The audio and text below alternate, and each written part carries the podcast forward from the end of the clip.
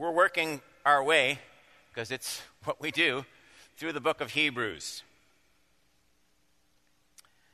Hebrews verse by verse, the new and living way. This is part 41. And the topic this morning is Does God care? Does God care how often we go to church? There are a lot of people who better hope He doesn't. Does God care how often we go to church? The text is Hebrews 10 23 to 27. Let us hold fast the confession of our hope without wavering. Somebody changed colors on me, and I don't know if you can you see that? It's not. Boy, that's a horrible mess, isn't it? I'm sorry. Let us hold fast the confession of our hope without wavering. For he who promised is faithful. And let us consider how to stir up one another to, to love and good works. I don't know if this is helpful or not. There's an order there love and then good work. So it's not just doing stuff, but, but a heart filled with love that leads to. Faith working through love, the Apostle Paul calls it in the book of Galatians. Not neglecting to meet together as, as is, and there's the word, as is the habit of some, but encouraging one another, and all the more as you see the day drawing near. For, so this is obviously a link, for is a link word. For if we go on sinning deliberately, after receiving the knowledge of the truth, there no longer remains a sacrifice for sins, but a fearful expectation of judgment and a, a fury of fire that will consume the adversaries. Let's pray. We want to be people such that our hearts are both moved to embrace promises and moved to fear warnings, so that, Lord Jesus, we will, we will find ourselves responsive to the way the Holy Spirit speaks through the Word, not just reading it, but responding to it. Help us as we do it. Attend the teaching of your Word this day in Jesus' name. Amen. Um, last week, we actually covered verse 23 last Sunday morning, but I'm, I'm repeating it here. You'll notice in the text that I read because it kind of gives you a running, a running start into today's text. So the issue is what, what does our writer mean by holding fast the confession of our hope? And what's involved in holding holding fast and, and what's involved in wavering. Without wavering. I think as I read it, you probably noticed something strange and a little bit uncomfortable in this text. There's the, there's the weird way that our writer connects his thoughts in these verses, and, and particularly difficult to, to get our taste buds around is, is the abrupt change in tone when, when you get here to that 26th verse. For, for if we go on sinning deliberately after receiving a knowledge of the truth, there no longer remains a sacrifice for sins but a fearful expectation of judgment and a and what is this? A fury of fire that will consume the adversaries. Where's all that come from? What's all this talk of sin and wrath and judgment? I mean, verses 24, 25, they're all about loving, right? And, and encouraging one another and going faithfully to church. And, and it's not just that our writer decides to completely change the subject in 26 and 27. That's what that word for he obviously intends there to be some kind of a link with what he said in verses 24 and 25. But these last two sin and judgment verses don't seem a very good fit with those first two going to church verses. I don't think. I mean, it would make more sense if in verse 25 our writer had said, and do not continue to blaspheme the name of the Lord. Or if it, verse 25 had said, and do not continue in adultery or same sex relationships. And then went on in 26 and said, For if we go on sinning deliberately after receiving a knowledge of the truth, there no longer remains a sacrifice for sins. Okay, we'd at least see what was going on. Do you get what I'm saying?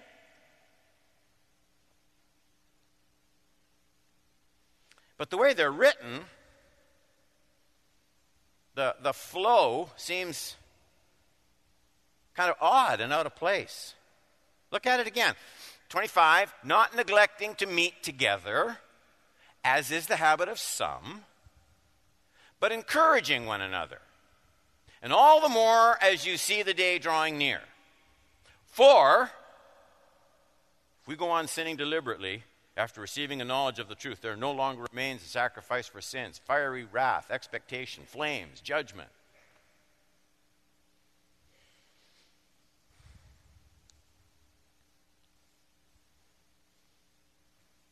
I think verses 24 and 25 tell us how to do what 23 commands. So 23 is about holding fast the confession of our faith without wavering, okay?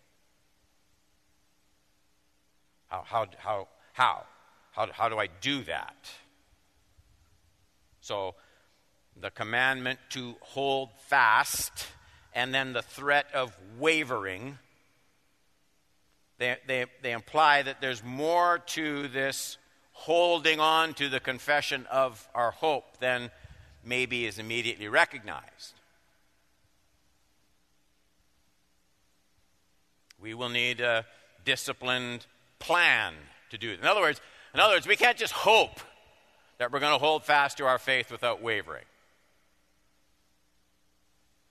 Sure hope the planets line up right and, and nothing too terrible happens, and I sure hope I can hold on to the confession of my faith hold fast without wavering. I sure hope that works out. That's not the flow of these verses. So, with all that in mind, let's pick up today's text in verse 24. Point number one. With all the things competing for my time, my energy, my wealth, the greatest concern of my heart must be Love and good works that glorify God. I get that in 24. Let us consider how to stir one another to, and there it is, to love and to good works. Stir up, stir up one another, one another. There's different ways, right, of, of describing a group of people. Our, our writer uses that frequently repeated biblical uh, lingo one another. Love one another. Be kind to one another. Forgiving one another. The one another's are all over the place in the New Testament. It, it's different from the collective term that we so often use, which would just be us. In fact, the verse doesn't even feel right if you change us for one another. Let us consider how to stir us up to love and good works. I mean, it, it kind of works, but us, us is more inward looking. Us has more of me in it.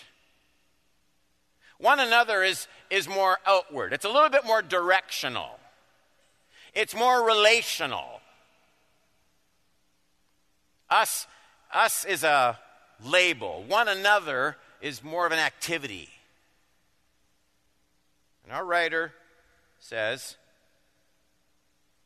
this one another bit. Our writer says it, it, it needs fresh consideration. Do you see it right there? It needs, it needs fresh consideration every time we gather in Christ's name. Let us, let us consider, let us consider how to stir up one another. Were you thinking about that when you parked your car today? Where'd you park? Out that side? Out this side? Came in? What were you thinking about?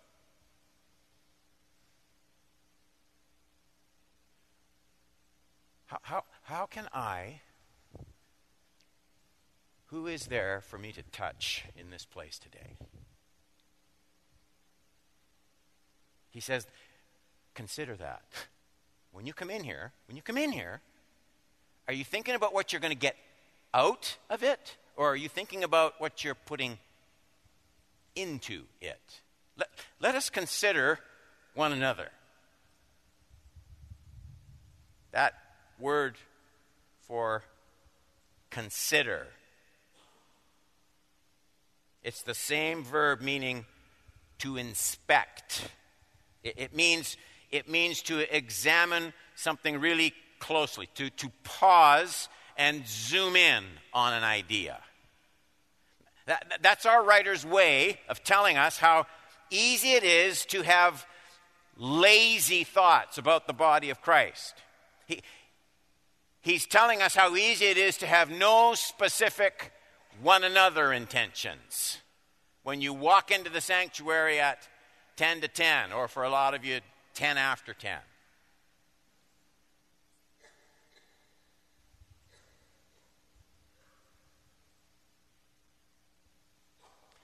And then our writer tells us the kind of intensity this one another consideration is to have. It's still in that 24th verse. Let us consider how to, how to stir up. How to stir up one another to love and good works. Some of you still have the old King James. And the old King James actually says we're to, if you have it, we're to provoke one another to love and good deeds. Provoke. Seriously? See, whenever we hear that word provoke, we hear it in its kind of negative sense. Like, provoking someone to anger. My mother, my mother used to tell the four Horban boys, I hear this five times a week, that we were provoking her to death. I know what you're thinking. Pastor Don, that I look at you today and that hardly seems possible. You guys are provoking me to death. And truthfully, that's usually the way that word is used, even in the biblical text. Fathers are not to provoke their children to wrath, or the way Israel was repeatedly said in the Old Testament to provoke the Lord.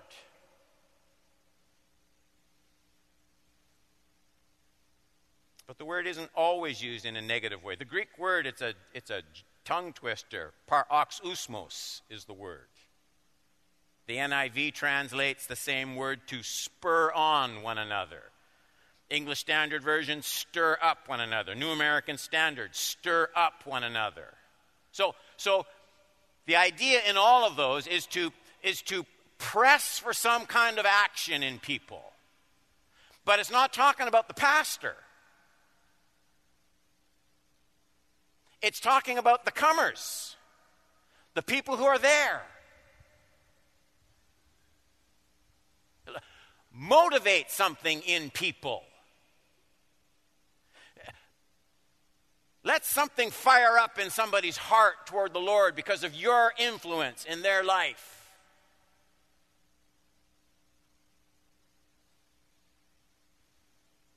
It's a humbling self understanding, isn't it? It's not a simple thing for Pastor Don to admit that left alone, I don't have the inner resources to do very well spiritually. We need the one another. It's humbling to admit that.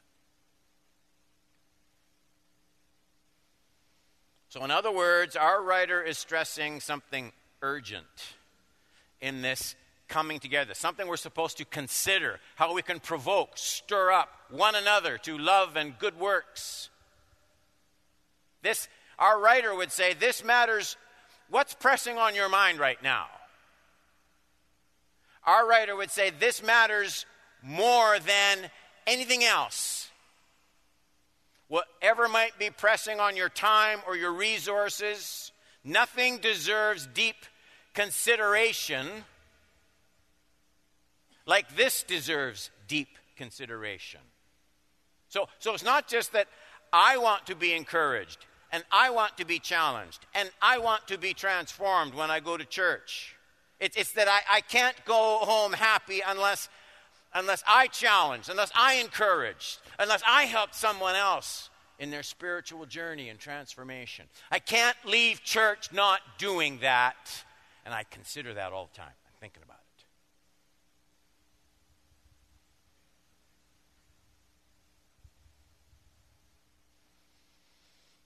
The important point in our text is we are to go to church considering this. We are to come into the sanctuary already thinking about the struggles people face. Who do you know in this room right now? What are they going through?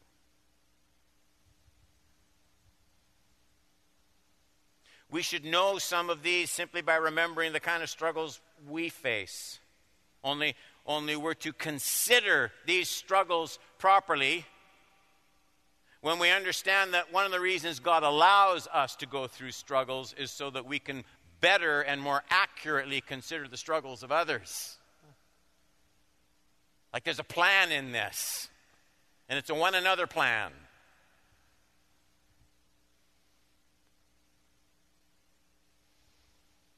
The point is this one another commitment, it needs constant thought. We, we, we have to aim at it. Hurting people easily forget that others are going through the same suffering. People who have just lost their job forget that there are others who are also out of work. People who have grown tired of praying for an unsaved spouse forget that there are others who feel the same pain of loneliness that they feel. Or, even more important, there are some who finally had the kind of answer to prayer that others are still longing for. There's that one another thing that's supposed to be happening. And into this situation, into this church gathering, comes our inspired writer of Hebrews screaming at the top of his lungs, Stir all this up when you come together. Make something happen. Look around you. Think. That's the verb. Consider. That's the divine command. Point number two.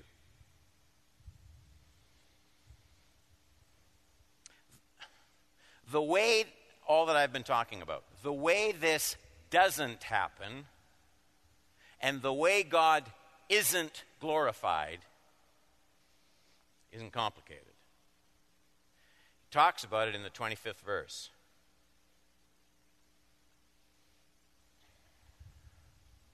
Not neglecting to meet together as is the, as is the habit. He doesn't, he doesn't feel guilty telling them that, as is the habit of some. But encouraging one another, and then all the more as you see the day drawing near. Couple of thoughts. So immediately you can't help but sense the contrast between those two words. If you have the text open in front of you, the two words Consider, verse 24. Do you see it in front of you? Consider in verse 24 and neglect in 25. There's the difference, right? There's the difference. Something's considered in verse 24 that's been forgotten in verse 25. That's what he's saying. So we're, we're meant to see the difference between the, the mental effort of considering and the mental lapse of neglecting. Considering is refusing to let something important be neglected, right? That's what considering is. Neglecting is allowing something important to go unconsidered. That's the relationship between the two. And, and here's, here's the important difference it's, it's that negative neglecting, that's the part that becomes habitual. The aggressive considering never becomes habitual. It, takes, it just takes constant, renewed effort and self discipline and self denial because there'll always be other things to do when church time rolls around. Always. That's the reason our writer says that some people, some people, uh, they were neglecting to meet, to, regu- to meet together regularly as a matter of unguarded habit. Do you see it there? Not neglecting to meet together as is the habit. This habit wasn't formed by rejecting. It wasn't formed by denying, it was formed by neglecting. There's all the difference in the world. You don't have to deny anything, you don't have to change your beliefs. We all know how this works. Here's the difference you form good habits. This isn't rocket science. You form good habits, you fall into bad habits. Does anybody else know what I'm talking about? You form good habits, you fall into bad habits.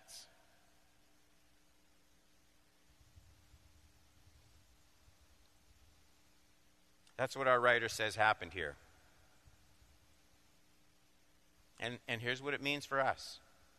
Those words were written a long time ago, but here's what they mean for us. It means that if you and your busy household with two careers, and your classes and all the organized sports that you've got your kids in and the early commute going to work, the late evenings coming home.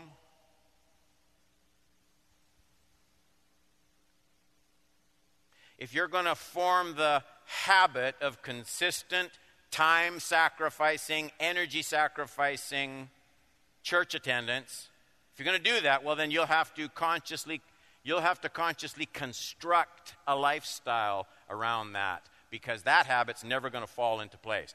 Another habit is the one that's going to fall into place. This one you're going to have to build from the ground up.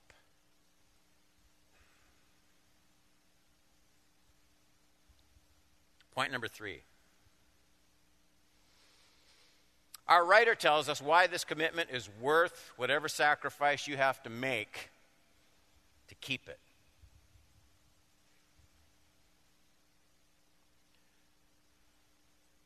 Twenty-six and twenty-seven.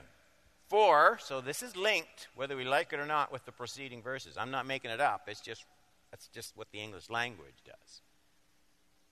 For if we go on sinning deliberately after receiving a knowledge of the truth, there no longer remains a sacrifice for sins, but a fearful expectation of judgment and a fury of fire that will consume the adversaries.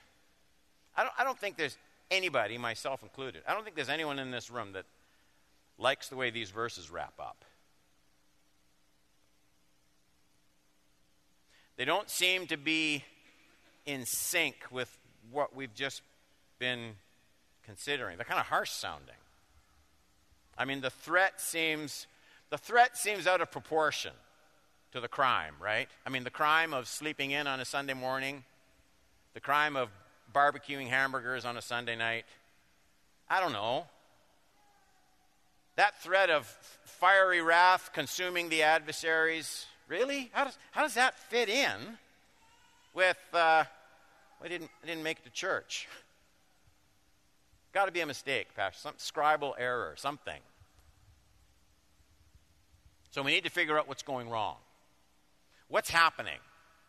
That little word for at the beginning of verse 26 means that our writer does intend, he does intend some kind of connection between those two sin and judgment verses, 26 and 27, with the previous go to church verses,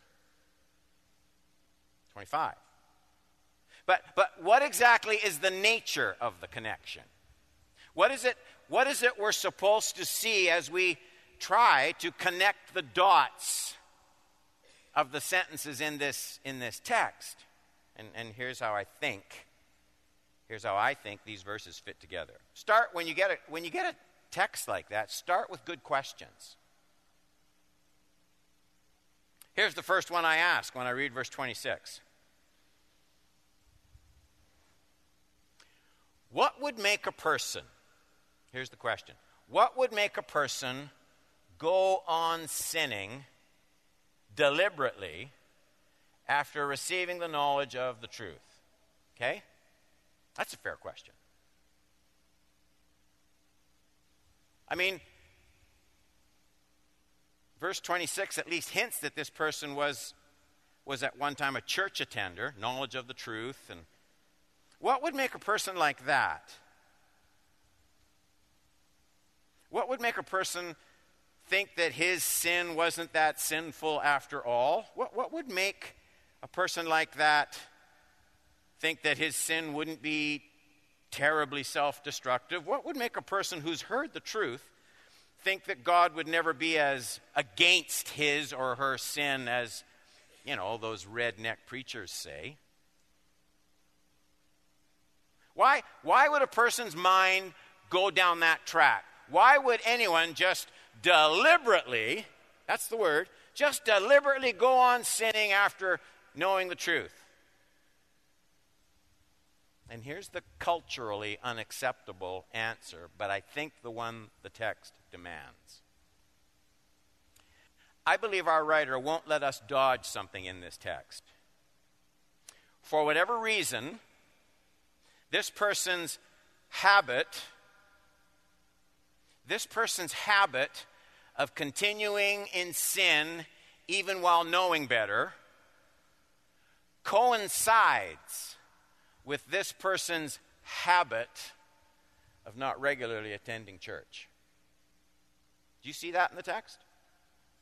This person's habit of just continuing in sin, knowing better, that habit coincides with this person's habit of neglecting going to church regularly. And our writer means for me to ask a question. He means for you to ask a question. So is this just a textual coincidence? And, and this text tells me, no, Don, no, it's, it's not a coincidence. There's a cause and effect thing happening here. Because as you start isolating yourself from the body of Christ, you become your own interpreter and your own judge and your own deceptive heart, especially if you're persisting in some area of disobedience and sin, you will always find reason for justifying that when, when you're your own biblical leader.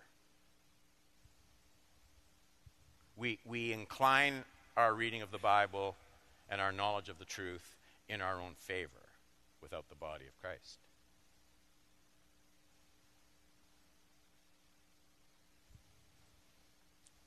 Please understand. Please understand. I'm, I'm, I'm not simple here.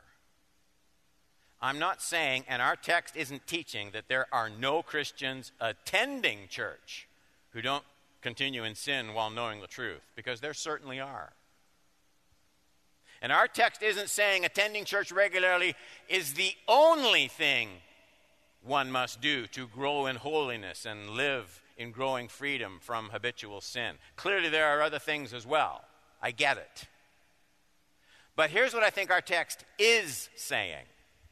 And it, and it desperately needs shouting from the rooftops in our self loving, consumer oriented, pleasure loving church that you will never overcome your own areas of blindness to your habitual sin apart from regular, disciplined involvement in a local church. Our text says God has ordained it that way. And there's people right now all over this room that are respectfully silent but don't really believe that's the truth. And it is. It absolutely is the truth.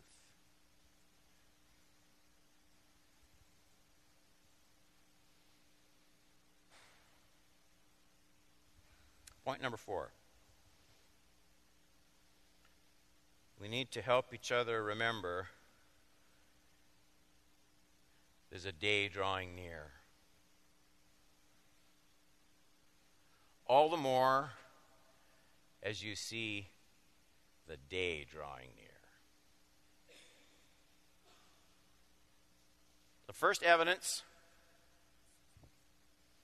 here, here's how I'd like to um, try and wrap this up with some statements that you can take home with you, remember and take home with you. Here's a couple of them. The first evidence of spiritual decline in your life and mine is when the warnings of Scripture no longer move us. That's way before any outward sin. It's way before the, the fruit of that decline manifests itself. That's why I said the very first evidence of spiritual decline is when the warnings of Scripture don't actually move us even when we read them. To remain unmoved by the warnings of Scripture is to, is to rapidly increase spiritual dementia. The second evidence of spiritual decline is when the future hope of that great day of the Lord no longer motivates me. I didn't say excites me. That's easy. I said motivates me.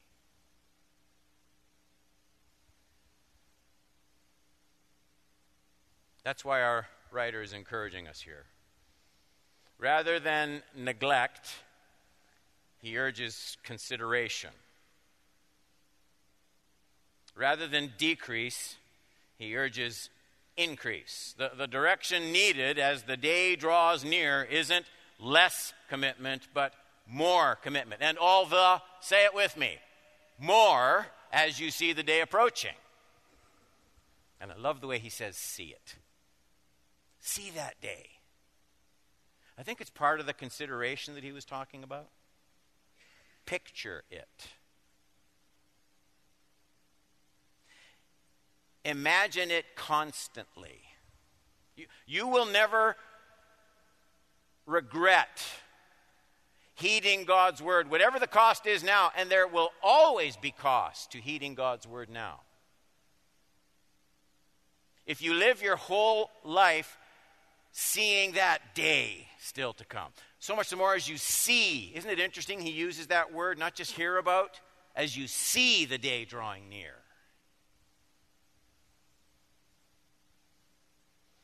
Didn't we sing it? Even so, come, Tom was leading us. Every heart Longing for our King, we sing. Or he was longing for our King. But, but you know what I mean.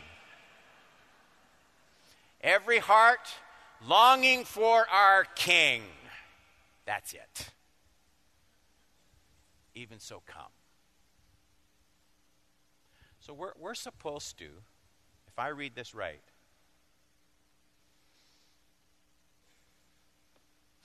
Go on any website. Go on CW's website, and you'll see morning worship 10 o'clock, Christian education 11:30, evening service 6 p.m.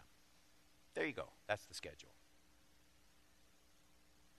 And in, and in, and in none of that schedule on any church's website, there's the services, you walk through the door, that there's nothing that can make you come into this place seeing the day coming seeing the day drawing near. And, and wanting this, not less and less, but more and more and more. Why? Because this is the, this is the bride waiting for the groom.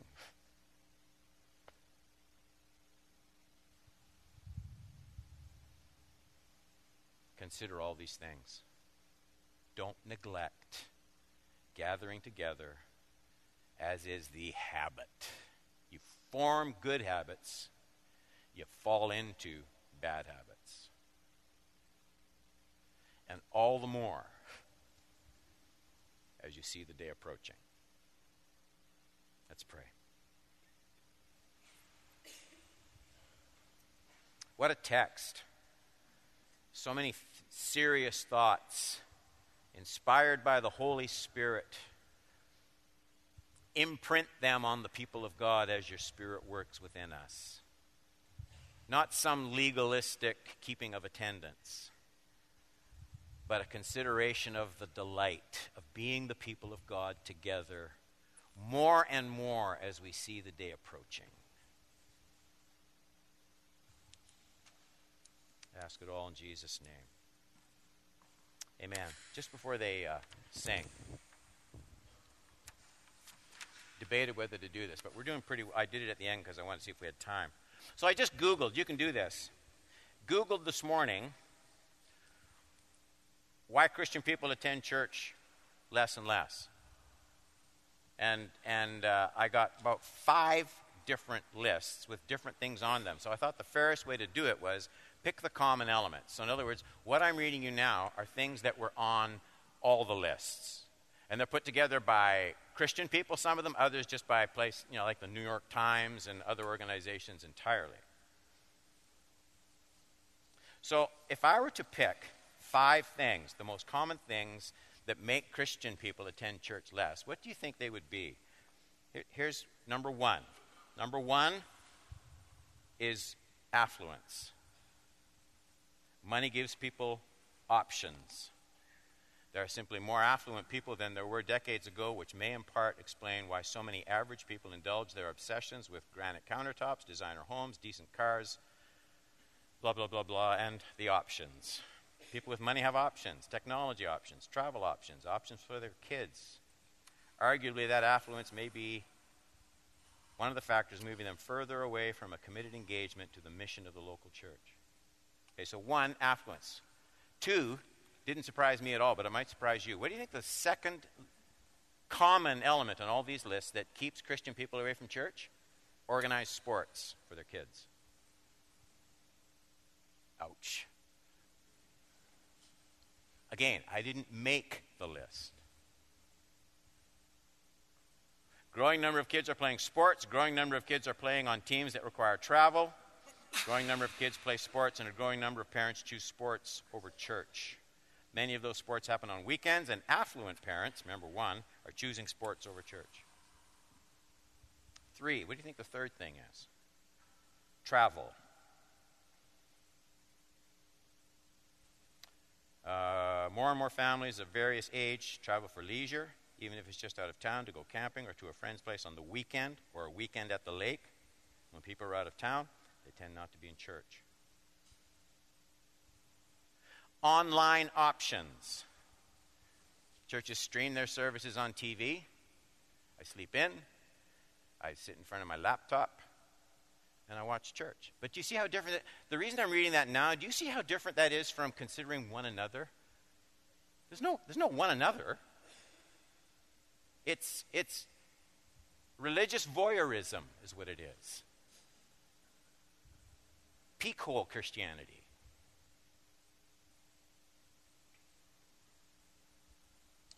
Five, this doesn't surprise I don't think any of us the massive cultural disappearance of guilt. When I grew up, I felt guilty about not being church on Sunday. The number of people that feel guilty about anything, including church services, shrinks exponentially hourly. Anyway, my point in all that is if, if, if we're going to consider this, there is a cost. You, you, you fall into bad habits. you build good ones.